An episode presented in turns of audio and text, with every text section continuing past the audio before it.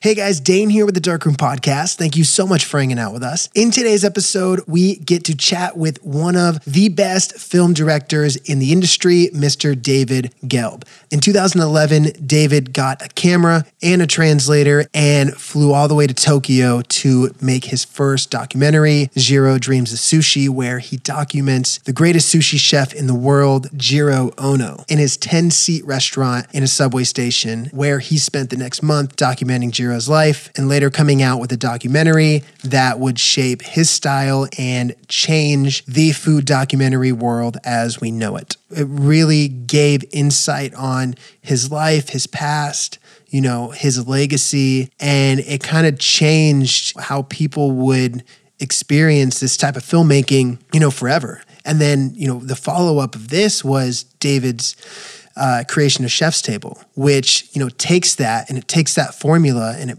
you know puts it into this series where he went out and he documented some of the most incredible chefs in the world whether they're the most decorated or you know they aren't very well known but but their story is just so big and impactful and, and needs to be told. And david found a way to to make that his own but also to to package it in a way that's just cinematically unbelievable but the story is just as amazing. I have been so inspired by Chef's Table and you know even through through Jiro Dreams of Sushi um, by David's work and now with Street Food, which is on Netflix. But yeah, David is one of the most incredible and innovative film directors of right now and for a long time to come. And I really hope that you guys enjoy this and I hope you guys enjoy his work. But uh, yeah, so without further ado, you guys, here is an incredible conversation with David Gelb.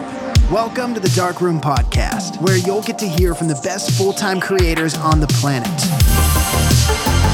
From starting out to where they are now and everywhere in between. Welcome to the dark room. David Gelb. Uh, first off, thank you very much for doing this. I am legitimately like such a big fan of yours. Uh, I remember the first time I saw uh, Jiro, and I don't know, there's something about it. Like, so I'm, I'm a big documentary fan.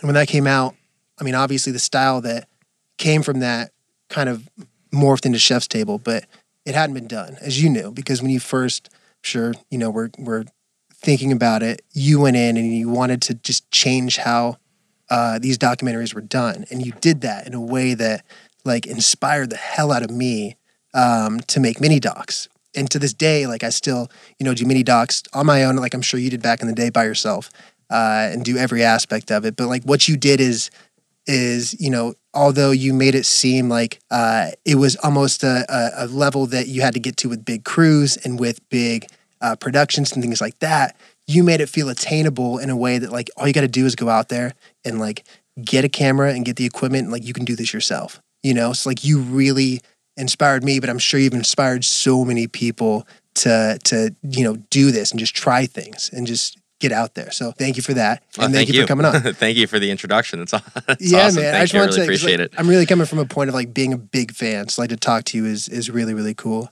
Um, so before I get into like Chef's Table and all these things that you've done, I would love to talk about high school mm. and about before college because mm-hmm. I know mm-hmm. you went to SC. Right. Um, but before we get into that world, I kind of want to know where like this all kind of started coming from. Like, what was the David Gelb of high school and, and before? Like, mm. who was that guy?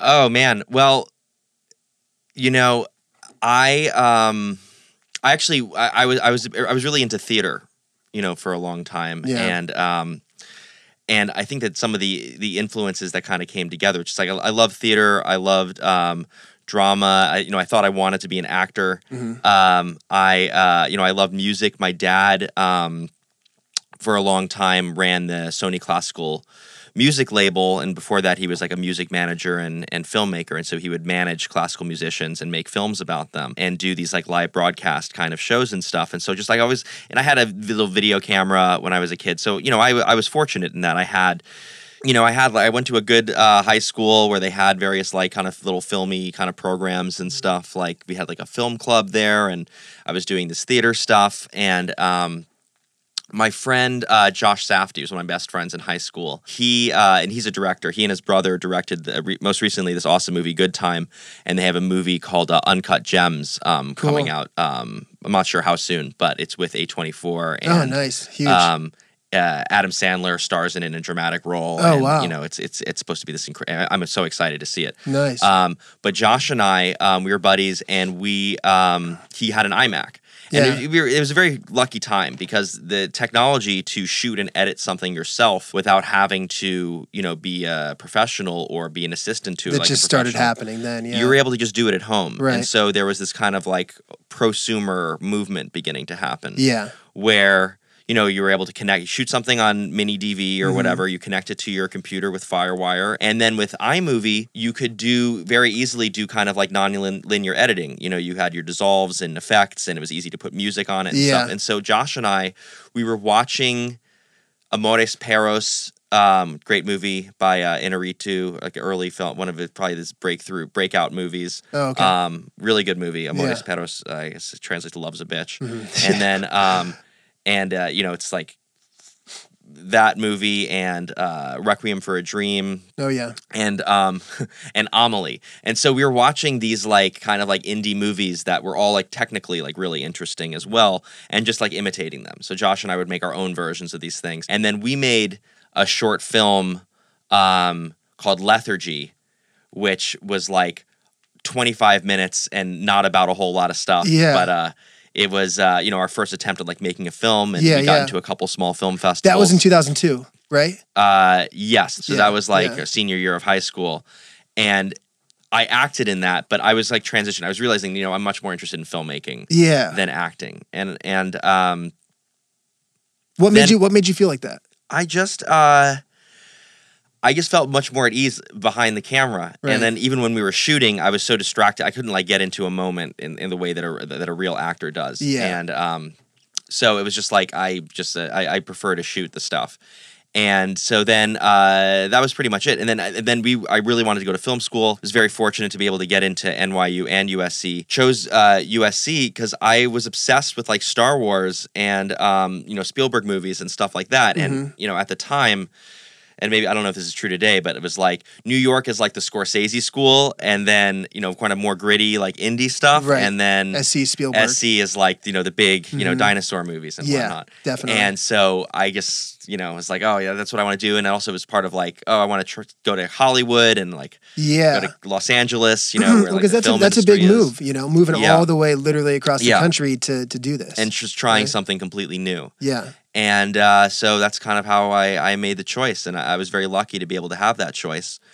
And then um, I kind of met this crew um, of people in at USC, my, my good friends who I met in various like film classes. And uh, once I had that team together, you know, we were like making a lot of stuff and we were working on music videos and things like that, like kind of extracurricularly. yeah, outside of school. Yeah, and then um, so that was the greatest thing about being in film school. There's a class. The two things were there was a class where you have to make five films, um, one film every two weeks, Mhm. and then you present it in front of the whole class. And so Okay. this kind of like crash course in filmmaking. Yeah, that's was a like lot. really really good because you're able to immediately make something, and then you see how your class is like reacting Yeah, to it. So and that's like, a four month class. So you're doing like yeah. you know a good amount. Yeah, and Yeah. so there's so much of, of filmmaking is like, okay, I have something I want to say, Yeah, and then getting the skill and practice to be able to make something that actually says what you wanted it to say. right. And so that trial and error process, uh, film school was a really great place for that. Mhm. Um, and then uh, over the summers, I was shooting behind the scenes, like kind of like videos and stuff like that For work, yeah. for movies, for um, and again, I, I'm a very lucky person. So I, my dad was able to connect me at studios and stuff, and be able Mhm. to get me these like little behind the scenes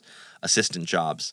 Um, and so that's kind of how I fell into documentary was that I was able to be this one man band, Mhm. um, and then I was able to work on larger projects with my friends, um, music videos and and whatnot.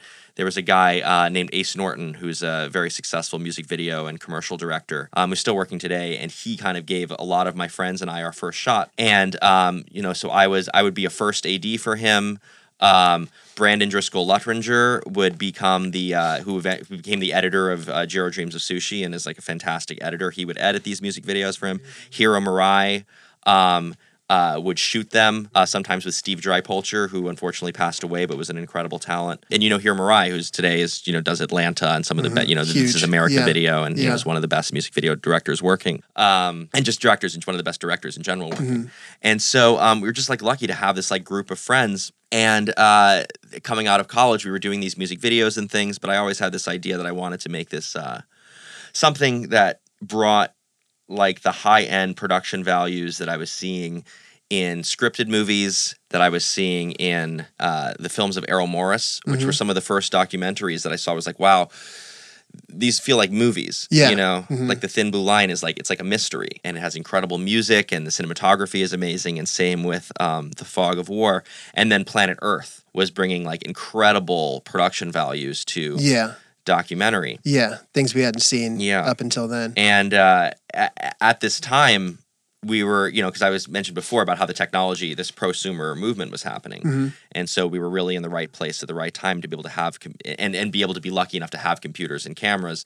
Um, I uh, started getting into this, finding out about this Red camera. So the the Red was like the first digital camera that really looked like a film camera. Yeah, and it know? looked. I mean, it still looks it has great. The high yeah. res, it had the high resolution, and you know there are many more versions of Red. For sure. About the very first Red, um, Peter Jackson had shot a short like World War One film, and so a bunch of my friends and I we all went to the Consumer Electronics Show in Vegas just to see this camera. Uh, and so we watched uh, the screening in 4K of Peter Jackson's short film, uh-huh. and it was just like amazing. And this camera could shoot slow motion. You could use all cinema lenses on it. You know, it had a PL mount, but you could also use uh, still camera lenses, whatever lenses you could get, you could yeah. put it on this thing, and it really looked like a movie. And so that's where this idea came, where it's like, oh, you can make a super high end looking digital film, but make it look like you make it look like it's a movie um, without a lot of crew or with no crew. Yeah, you know. Yeah. Um, and uh, that was kind of like where the beginnings of Jiro Dreams of Sushi and the production methodology started was like, you know, I can just go to Japan with this camera. I can use these um, Canon lenses that like look beautiful, um, and you know, I can shoot in slow motion with it. I can, um, you know, they're little. I, I, I, I would Velcro on like attachments to the camera and kind of turn it into this like one man show kind yeah, of uh-huh. camera, uh, and uh, and you can just make a movie with that, and then you can edit and finish it on your Mac Pro computer. And so it, it really provided this shortcut because before that it was more of an apprenticeship system where if you wanted to learn how to edit or you wanted to you had to be an editing assistant and you would do all your work as an editing assistant in the day and then at night you'd be able to get access to the terminal or whatever. Or if you wanted to be a cinematographer you know you really had to be on a camera crew um, and then you know you work your way up to operator and et cetera and then you're finally able to get your hands on this camera and oh, really yeah. be able to use it but these consumer these prosumer cameras were coming out and it was just like wow like you're able to really learn and practice without having to um, do the day job part of it and so that was uh, a really fortunate kind of moment and it, it, it, allowed myself and i think this really helped uh, hiro a lot and, and some of the other filmmakers of our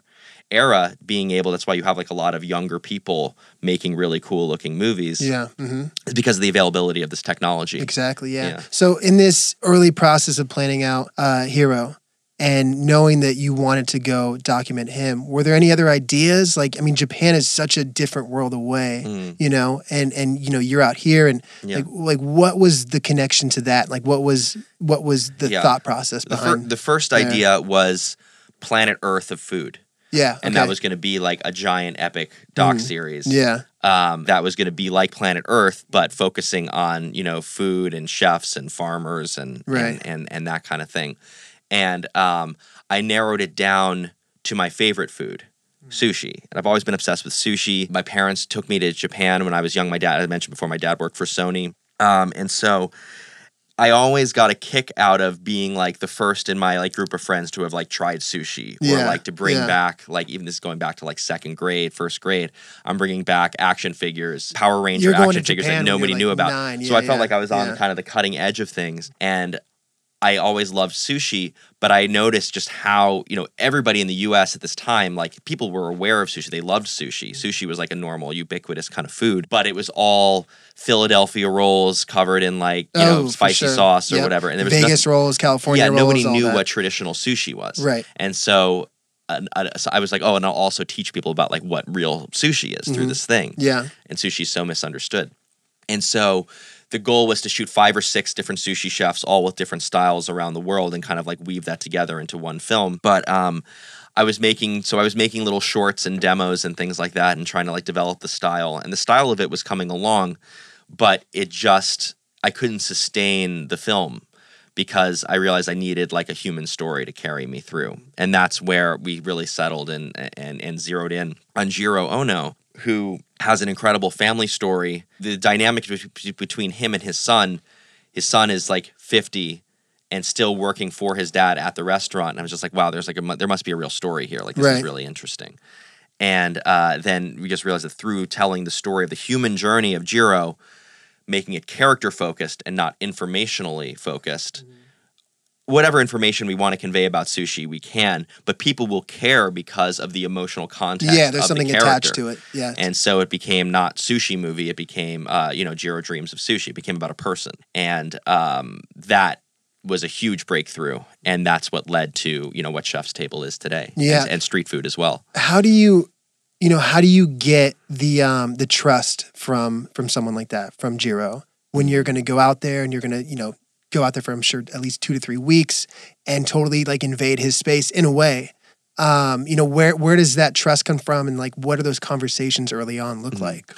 It's um, it's about having a great uh, guide and yeah. like an access point. point, and so in this case.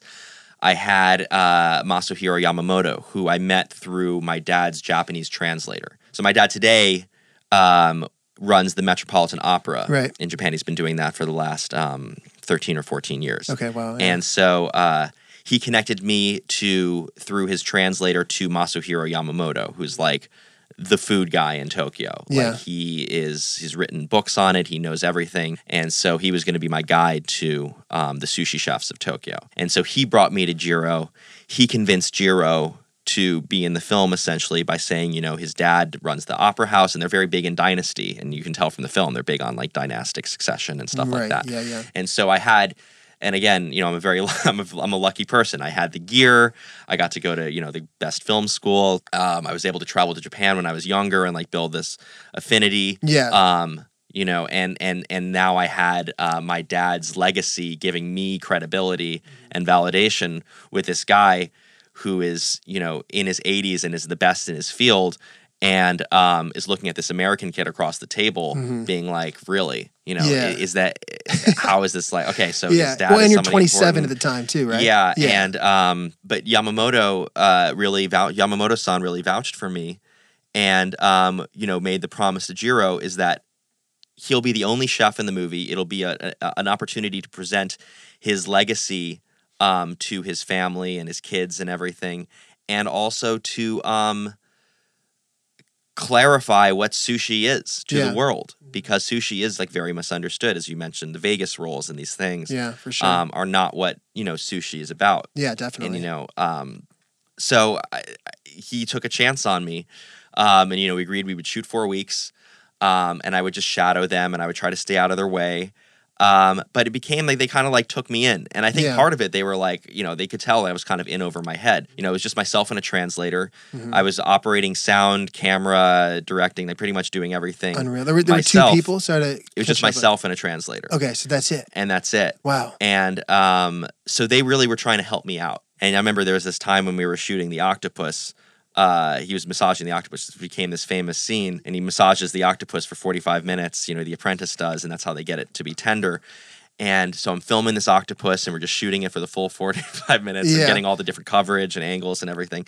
And Jiro leans in, and then through the translator, he's like, "Are you sure you want to be doing this? Because you're, I think you're making the most boring film of all time." Yeah. And uh, like, I'm only gonna use 10 seconds. I was like, no, no, no, yeah. this is fascinating. And right. so they really stepped it up and like we're trying to like make sure that I got glimpses of all the elements of there. Right. Um, practice. They were letting me use their locker room to like store gear and stuff. Um, you know, we did this great scene where we traveled up to visit Jiro's um, family, or, or, not his family, but his uh, the grave of his family and um, some of his childhood friends and stuff, which is like really like fun scene that kind of opens the movie up a lot. Um, and so he and his son Yoshikazu and their whole crew, we all kind of became this like crew together. Cool. Yeah. And that trust, it comes from I didn't sit there and tell him what his life story is. I came in there being like, I want to learn you know, I want to mm-hmm. just let me into your world and just show me. And I think that he found that refreshing because a lot of journalists uh, come came into him, and this is what was described to me by Yamamoto-san, is that journalists they come in and they have their agenda. You know, they're making it about sustainability or they're yeah. making it about. they know, have their their bullet points. They have their they thing that through. they want to hit, and they're trying to guide him to those points. Right. And um, my approach was, you know, I'm a blank slate, and just yeah. teach me. Yeah. And so when you come in with a real sense of humility and respect um, it, it makes them open up. And and then you know we just kind of became this team. Yeah and i feel like that's what you've really um, brought to chef's table too is you you get things out of these people that a reporter wouldn't necessarily get or, or you know an interview wouldn't necessarily get. Like you have a, a pretty strong talent it seems in like really getting to the core of people and maybe even you know them being surprised by how much information they give you about like their lives and their story and things like that. Mm.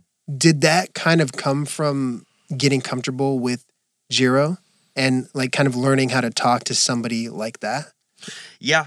Well, it's that, and then you know I had done um, you know hour long. I had done like hour long behind the scenes projects before, working with um, on the on the on the, this film Blindness by Fernando Meirelles, mm-hmm. and I got to be on set for like ninety days, and I kind of learned how to how to, to interview celebrities, how to interview people like Julianne Moore and um, Gael Garcia Bernal, Danny Glover, and I kind of learned how to speak to. And I and again, you know, this comes from uh, I have some experience in it, just like growing up as my dad's son and and and being around you know famous opera singers right. or you know artists and stuff like that there's a certain like deference um but but still keeping it comfortable and um so i i had a knack for that and um i would say that just approaching with humility respect and research is very important and showing that you know i've done like the cursory more than the cursory reach. Like I, I, I really kind of like knew my stuff about sushi, but I wasn't imposing my knowledge. But he could tell that I had a real love for it. Yeah, yeah. Um,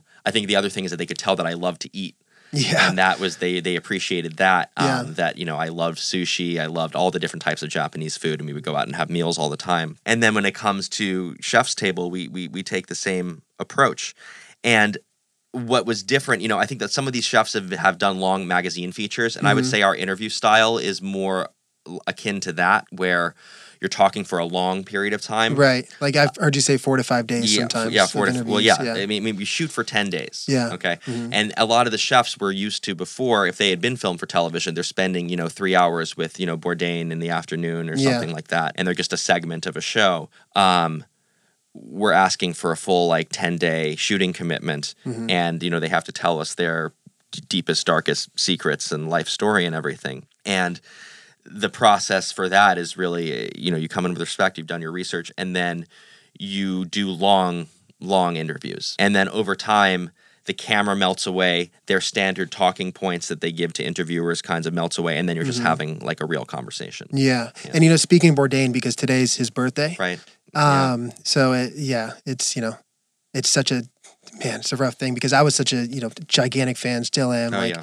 Kitchen Confidential, like really changed the way that I look at at travel and food and and you know the chef scene. Mm. Um, but yeah. for you, like, did he inspire these?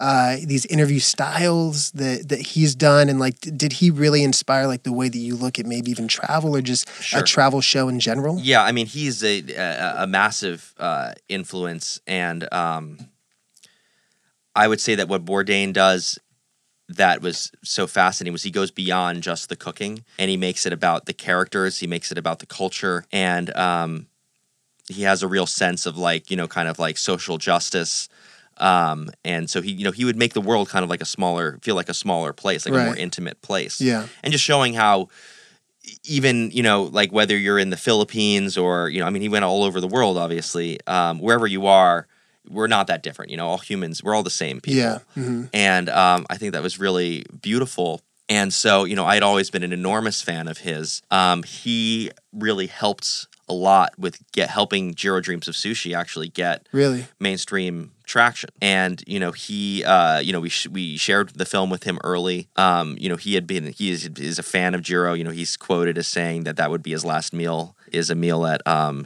at Sukiyabashi Jiro. He uh, really um, he tweeted about it. You know, he advocated for it. We did a screening together at the uh, South Beach Wine and Food Festival. Nice. And he gave me a huge amount of confidence. And, you know, I'm so grateful to him. And yeah, I mean, without him, I doubt that Chef's Table would exist. And street food is very much uh, it's almost like an homage yeah him, he really captures you know? that energy because uh, you know our style is we the, the host is invisible and the chef tells their own story but the the types of stories and the places that we're going in street food mm-hmm. feel very um, you know very parts unknown to me very no reservations to yeah. me and you know that's not by accident yeah when i've heard you say that you know that kind of came from you guys being in those locations for mm-hmm. shooting mm-hmm and really wanting to dive into that culture. So it sounds mm-hmm. like you know you guys really wanted to to show that. Like when it comes to street food, um, how how have you guys found the the people that you've been you know working with there, like interview wise, and just just getting to know these stories because you know it's not easy to find. I'm sure some of these these people that you know have been working for you know 50 years themselves, but yeah. their family's been doing it for 100. Sure, you know. Yeah, the casting process in street food was uh, significantly more challenging. Yeah. than on Chef's Table. Um, you know, on Chef's Table, most of the chefs have been written about to some extent, uh-huh. which gives us some background.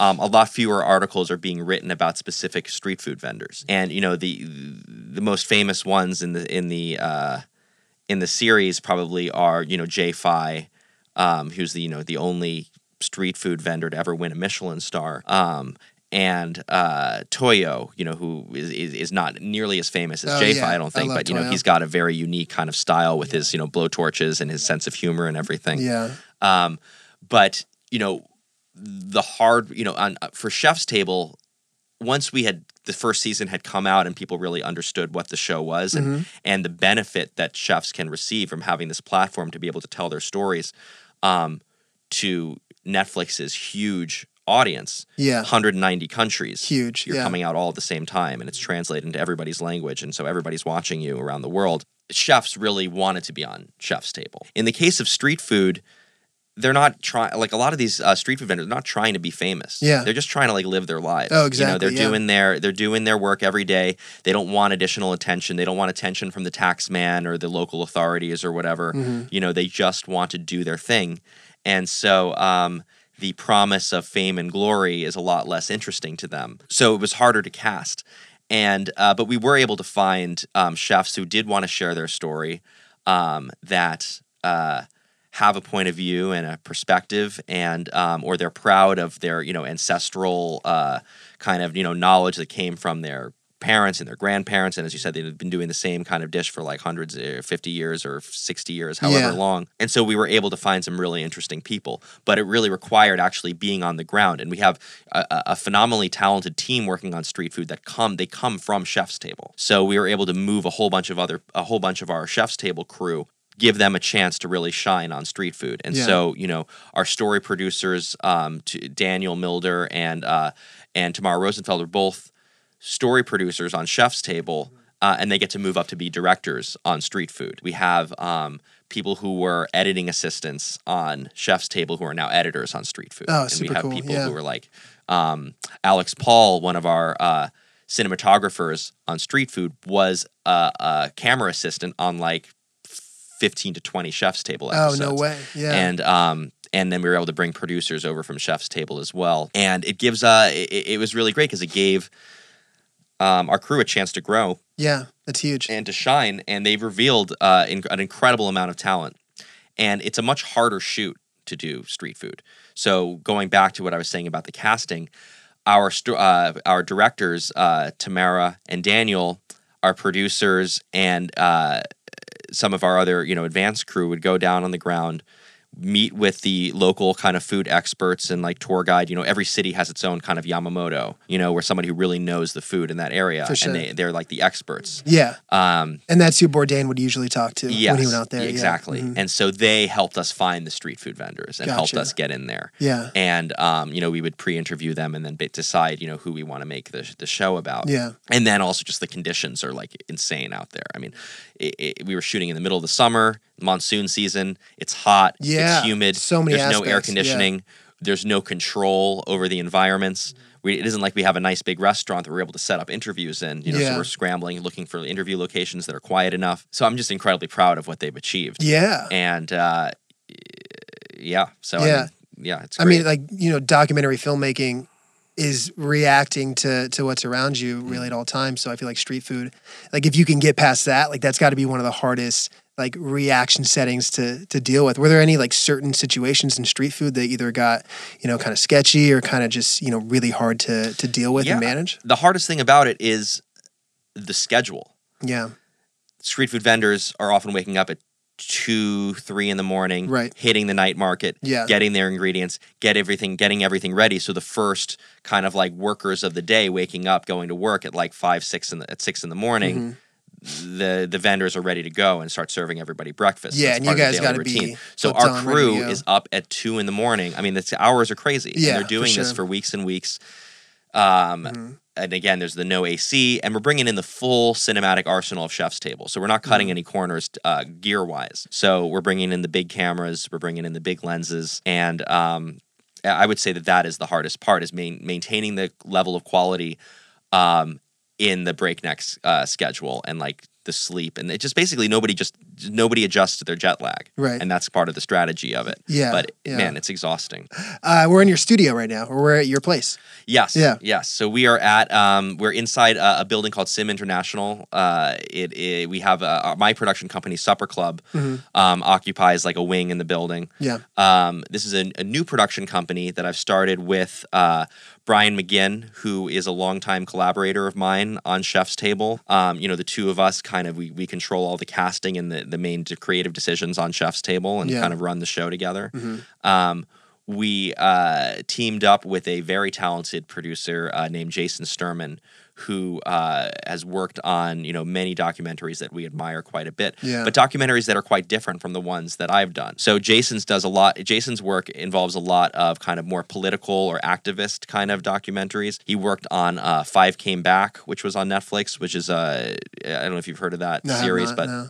it's basically about um, five major American directors who um, worked as uh, propaganda filmists, uh, sorry, propaganda filmmakers for the Allies. Oh wow. And, um, you know, and, these are some of the biggest uh, directors. And then we also, and, and then in that documentary, the interviews are with Guillermo del Toro and Steven Spielberg Right. and other like incredible filmmakers. yeah, I think I saw billboards for that. yeah, For sure. Yeah. Um, you know, he's he did Icarus. He did um, uh, uh, Ava uh, DuVernay's uh, Thirteenth. Thirteenth. Yeah. Okay. Um, and uh, Winter on Fire about the Ukrainian Revolution, and um, you know all these like very cool films. And then Brian, apart, separate from doing Chef's Table with me, went off and did the Amanda Knox documentary on Right. Netflix, which was a big deal. And so uh, the three of us teamed up, started this company. yeah. Um, we have a bunch of shows in production. We have this deal with Disney now Yeah, where Disney we're Plus, making right? Yeah. yes for Disney Plus. Yeah. We're making uh, documentary series and features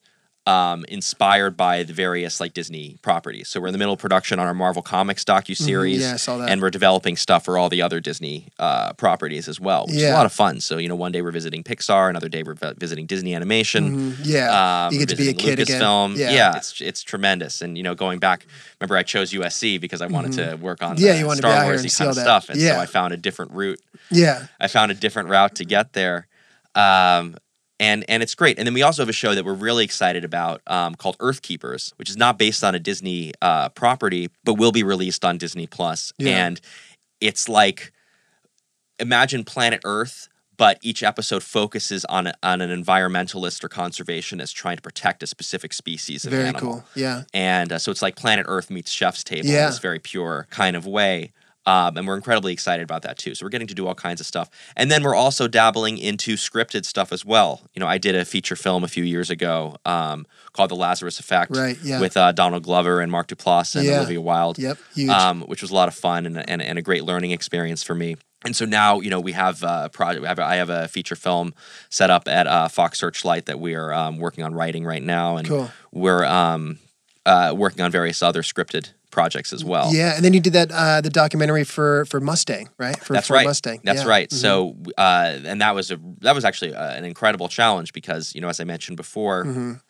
you know, the, my my work is like the breakthrough was making it about a character. Right. So, how do you make a movie yeah. about a car? Exactly. yeah. And uh, you know, we really made it about. So we made it about kind of two visionaries of the Ford Motor Company. One being Lee Iacocca, Mm-hmm. who was the known as the father of the Mustang. You know, and he made this car with no idea if it was going to work or not. There was no research about it. There was nothing. And he was just like, if I can make a car that looks like an Italian sports car, but is priced like a normal American car, like they will come, and they did. yeah. And uh, so that was like a really a, a great story of of cutting through corporate bureaucracy and taking a big risk. And then that story parallels with uh, Dave Pericak, who was the chief engineer of the 2015 rebuild, and his story is about how do you remake something that is beloved.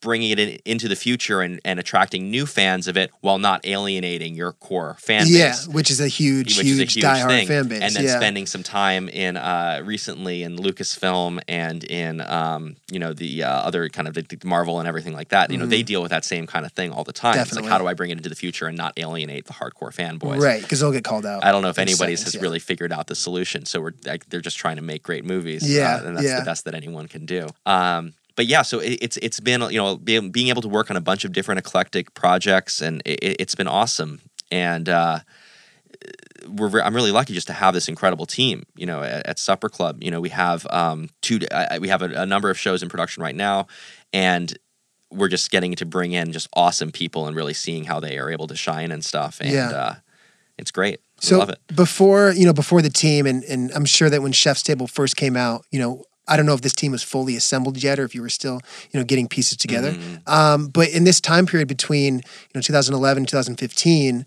Uh, there was about like a four year, you know, break where I'm sure you were developing Chef's Table, but you were Mm-hmm. also developing the Lazarus Effect. Right. Yeah. So so I mean, what what kind of switches in your brain did you have to turn on and off to go between working on this documentary to Yeah. working on you know this feature? Yeah, I mean that was the toughest transition is going from working on something entirely on your own, almost entirely on your own. I mean the, the final crew on Jiro Dreams of Sushi is probably five people. Yeah, that's You know, it's like, you know, just the two of us, me and the translator, uh, uh, Shino uh, Monobe in uh, Japan, just the two of us. And then we had uh, Brandon Driscoll Luttringer editing.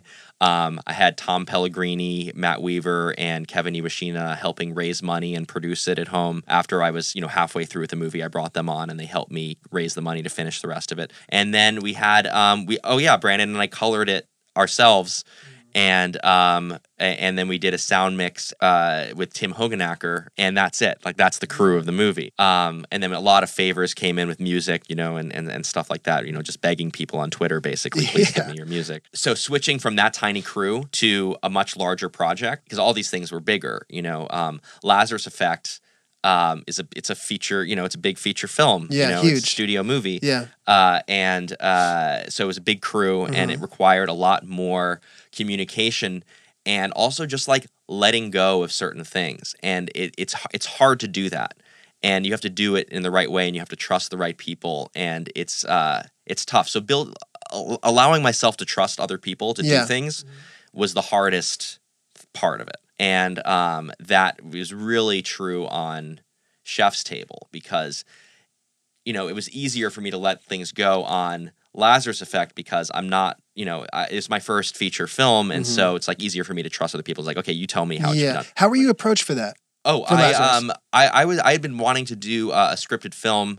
Um, you know, I, I, I a producer named Matt Kaplan brought me this script, and we worked on it together. And I mean, I was just lucky that he really believed in me Yeah. um, the uh, and it was a long process of like trying to get that made and going through the whole studio system and all the revisions and everything and you know it can be somewhat soul crushing but when you finally get to make it it's like very cool but Yeah, that doesn't sure. happen for everybody so again very lucky over here but the transition to doing chef's table is very hard because I had done it every single piece of Jiro, you know, had been micromanaging every single piece of it. Now I'm going to do six of these films in a year Right. when it took me a year just to do just to do Jiro, um, or actually two years because I was trying to fig- first I had to figure out how to do it and what it was and all that. That whole development process um, was really hard, and that's why I'm so fortunate to have met Brian McGinn and um, Andrew Fried, who is our third executive producer on Chef's Table. And Yeah. he showed me, uh, Andrew Fried showed me and Brian, because Brian and I both come from much more kind of slow paced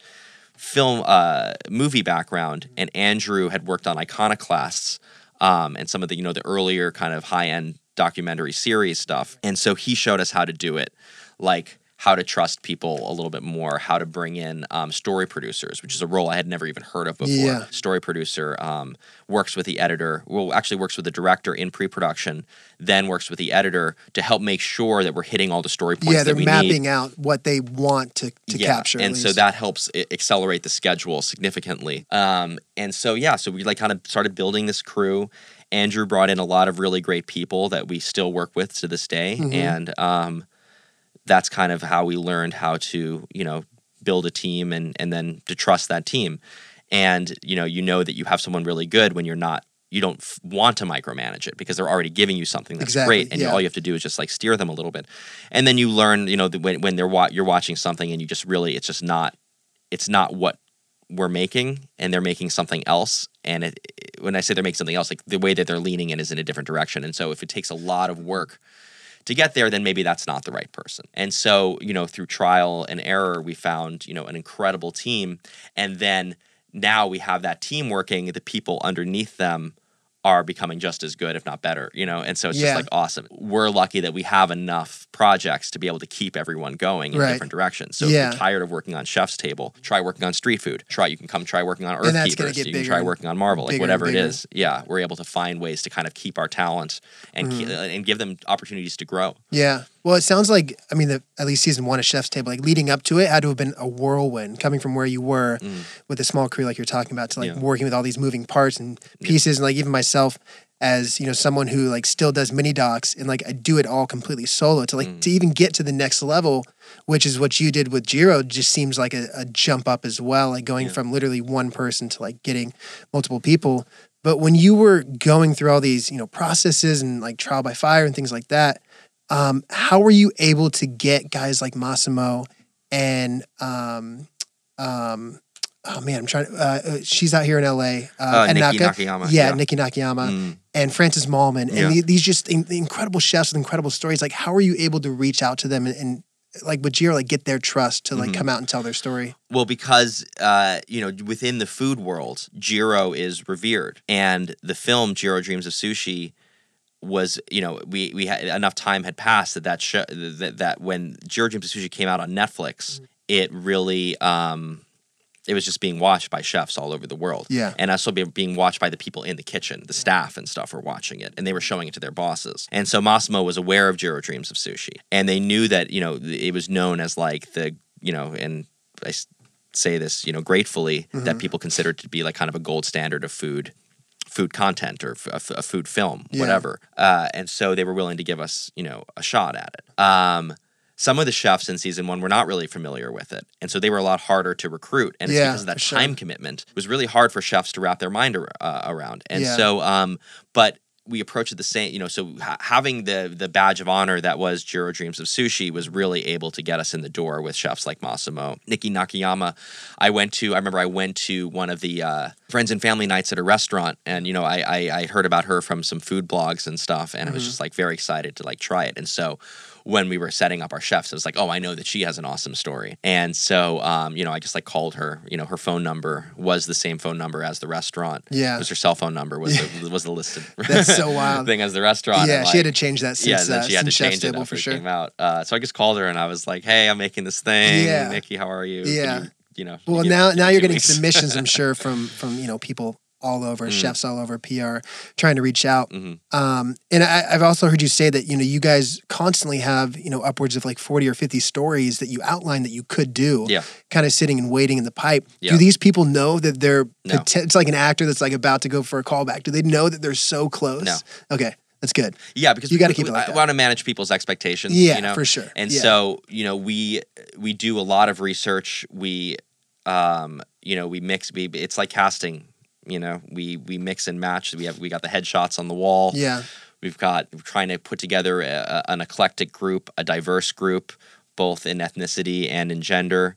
We're looking for, you know, all we want to go all over the world, you know, so we want to make sure that we're in different, you know, nice geographical kind of space. Um, some of the chefs are, should be famous, some of the chefs a little less known, and some chefs should be a discovery. For and sure. so we're trying to get that mix. Um, and that's the kind of the the, the puzzle yeah, know, that we exactly. put together every season. Then once we we know what we want, we make sure Netflix is on the same page as us, and only then are we really reaching out um, to the chefs themselves. Um, just because I the worst thing in the world would be to go out to a chef, get them all excited about being on the show, and then yeah, and then for, for sure. some reason not doing them. Yeah, and and so Netflix original series, this is kind of the beginning of that right? The first season first of Chef's documentary Table? series. Yeah, they had yeah. they had um I think Netflix shows were like Lilyhammer. Yeah, they had yeah, uh, House of, of Cards, Orange is the New Black. Yeah, so this is the first documentary first documentary series. series. and uh, I think now since we've just been re- renewed for seasons seven and eight. Yeah, I saw that. It's the longest run. It's going to be the longest running original series on Netflix. Unreal. Yeah. So like, how do you allocate all this time and like once you find out that you're going to need to do seven and eight, like you know, like where where do you compartmentalize yeah. all these projects? Team. Again, yeah, it all team, comes right? down to team. And yeah. The, the the journey, the transition from Jiro to Chef's Table um, to now running multiple shows. Yeah. Um, it's it's it's it's the same kind of process, just going on a larger and larger scale, and putting in people that you trust, letting them do their best work, providing them the resources to do their best work and the guidance when they need it, but not being overbearing when they don't. And um, yeah, I mean, it's just we're we're so lucky to have such a group of talented people that we're able to sustain like this. Exactly. Yeah. Um, and you know, Brian and I are, and, and Jason, you know, we're constantly juggling. Um, you know, I have a big whiteboard with all the different projects, and I every day I go down this list of projects and just like check in and see is there any anything actionable that they need from me at this point, or are they able to keep going, or what what do they need to keep moving? And uh, that's what it is. But through the gradual buildup, you know, it's been years and we've been, you know, building this team. It just it feels very comfortable and it's working.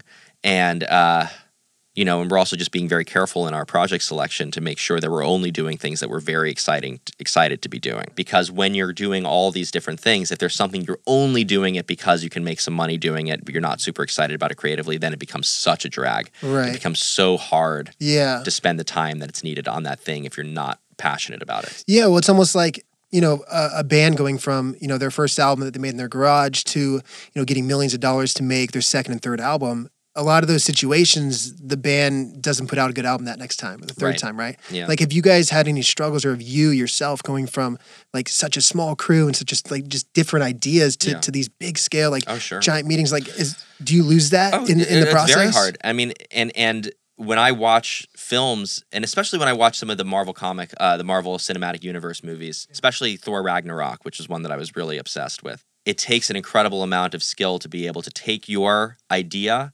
and then remember we were saying like you imagine something, you have a vision for it, yeah. and then you have to execute that and try to match that thing that you have. Right. The more layers, the more people uh, the higher the stakes, the more money, the harder it is to maintain that pure originality of vision and get it through. And you know, I'm not sure how successful I was on Lazarus Effect on on doing that because you know, going from Jiro to Sushi, where I have an idea, I literally shoot that idea. Yeah. I go into the computer, I edit that idea myself. There's mm-hmm. nobody above me telling me if it's good or not, or like what I'm allowed to do or not. So it's a very streamlined process from For idea sure. to execution. Yeah. In the case of Lazarus Effect, tons and oh, tons oh, of layers and sure. there's studio yeah. there's test screenings there's all this stuff and being able to push that original idea sometimes like i can't even remember what the original idea was yeah. And so it was a big learning process in that sense and you know i'm, I'm, I'm proud of the film um, and you know it you know was pretty successful um, financially but um, it's a muscle that was that was not my strongest muscle, which was being able to push through that original idea through to the finish line to make sure it gets on the screen. Um,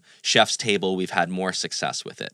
Mustang was was a challenge. You know, we didn't have a clear character, and so it was just hard to like get all those feelings that you know Ford wanted about Mustang, that we wanted about you know the, the idea of like a car and innovation and creativity and, and all that stuff and and and and bravery and in the corporation. It's funny because we found that the story of Lee Iacocca and Dave became about directors trying to push their vision through a bureaucracy in the same that we, the way that we were doing when we were trying to make the film. And so you know, and, and so you learn from those experiences. Yeah. Um, but it really comes down to team and communication. And so a director without the ability to communicate, you know, you can have the be the most talented, have the best ideas, you're doing it on your own. If you're not able to communicate it to a crew, you're not able to communicate it to your producers, to distributors, being able to get the you're not the movie's not going to get out there or it's not going to get made. And so that communication is so important.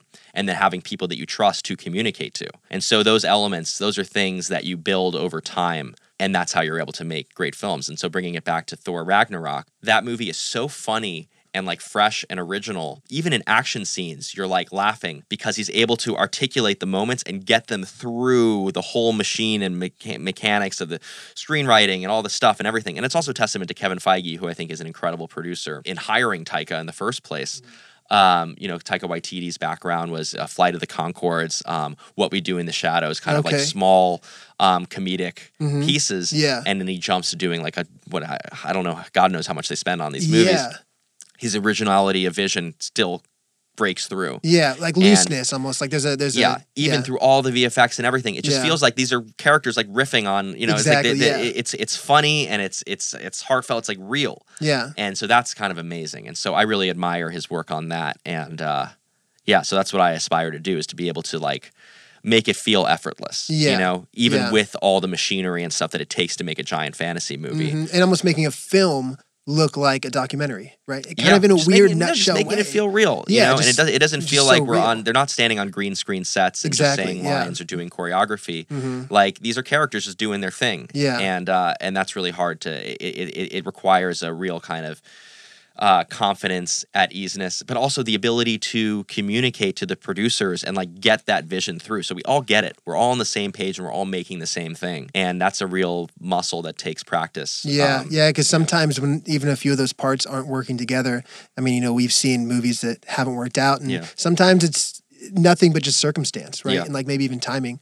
But there's all these moving parts that you like. Everyone has to be on that same page, as you know, mhm. you know better than anybody. Yeah. So like you being as young as you are, 35 right now, right? Yeah, Which yeah. is absolutely crazy. Thanks. um, uh, you have a long, like a long time. You have a lot more to to to Mm, do in mhm. this in this field yeah. do you see any any course you know taking you further in like documentary style uh, uh, films or, or you know regular films and making movies like do you want to go in any path more than the other or do you want to jump between the two I think it's going to be jumping around.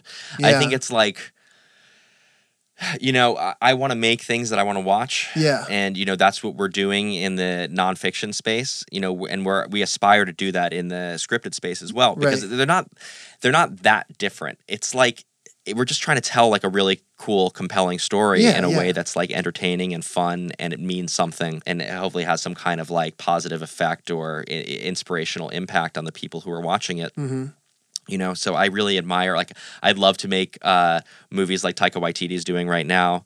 Um, I, I really admire him.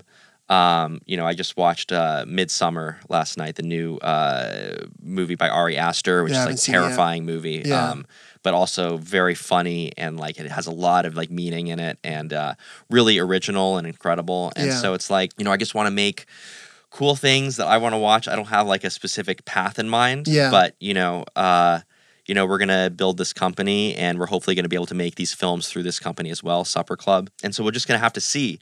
And I think that not imposing a timeline or a standard, it's like, you know, when you're younger, like, oh, by the time I'm 30, I want to be directing Harry Potter. Yeah, like these yeah. things are not, you know, impose, everybody has their own path and it takes their own amount of time to do it. right And just, I'm just trying to do what's right for me and, you know, what's right for our team and everything. yeah And like, but when you were see 25 what did you imagine that you know you when I was in college, yeah, I was like, oh. I'm going to go to USC, and then I'll be doing, uh, yeah, I'll, maybe I'll reboot Star Wars by like 24 years old. Like that's Yeah. the kind of like crazy ambition that you get uh, that you have in film school, and then you know you just realize the more.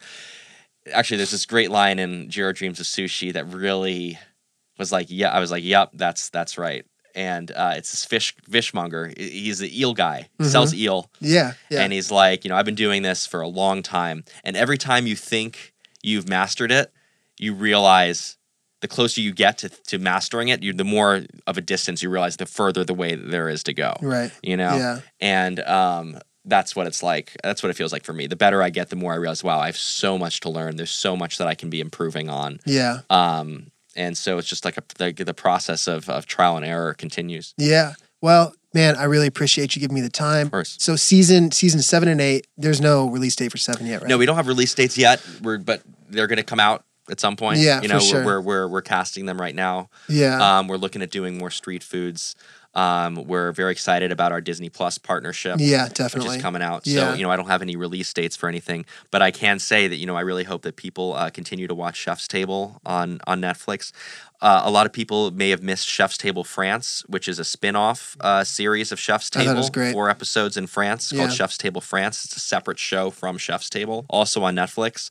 And then we have uh, Street Food, um, which, uh, you know, I, if you enjoy, even if you don't like Chef's Table, try Street Food Mm-hmm. It's out great. because that And it's all thing, Southeast you know? Asia. Yeah, first yeah. season's all in Mhm. Southeast Asia. Singapore and, and Philippines and all that. Yeah, yeah, yeah, yeah, yeah. super good. Awesome, man. Well, thank you so much. Okay, thank you.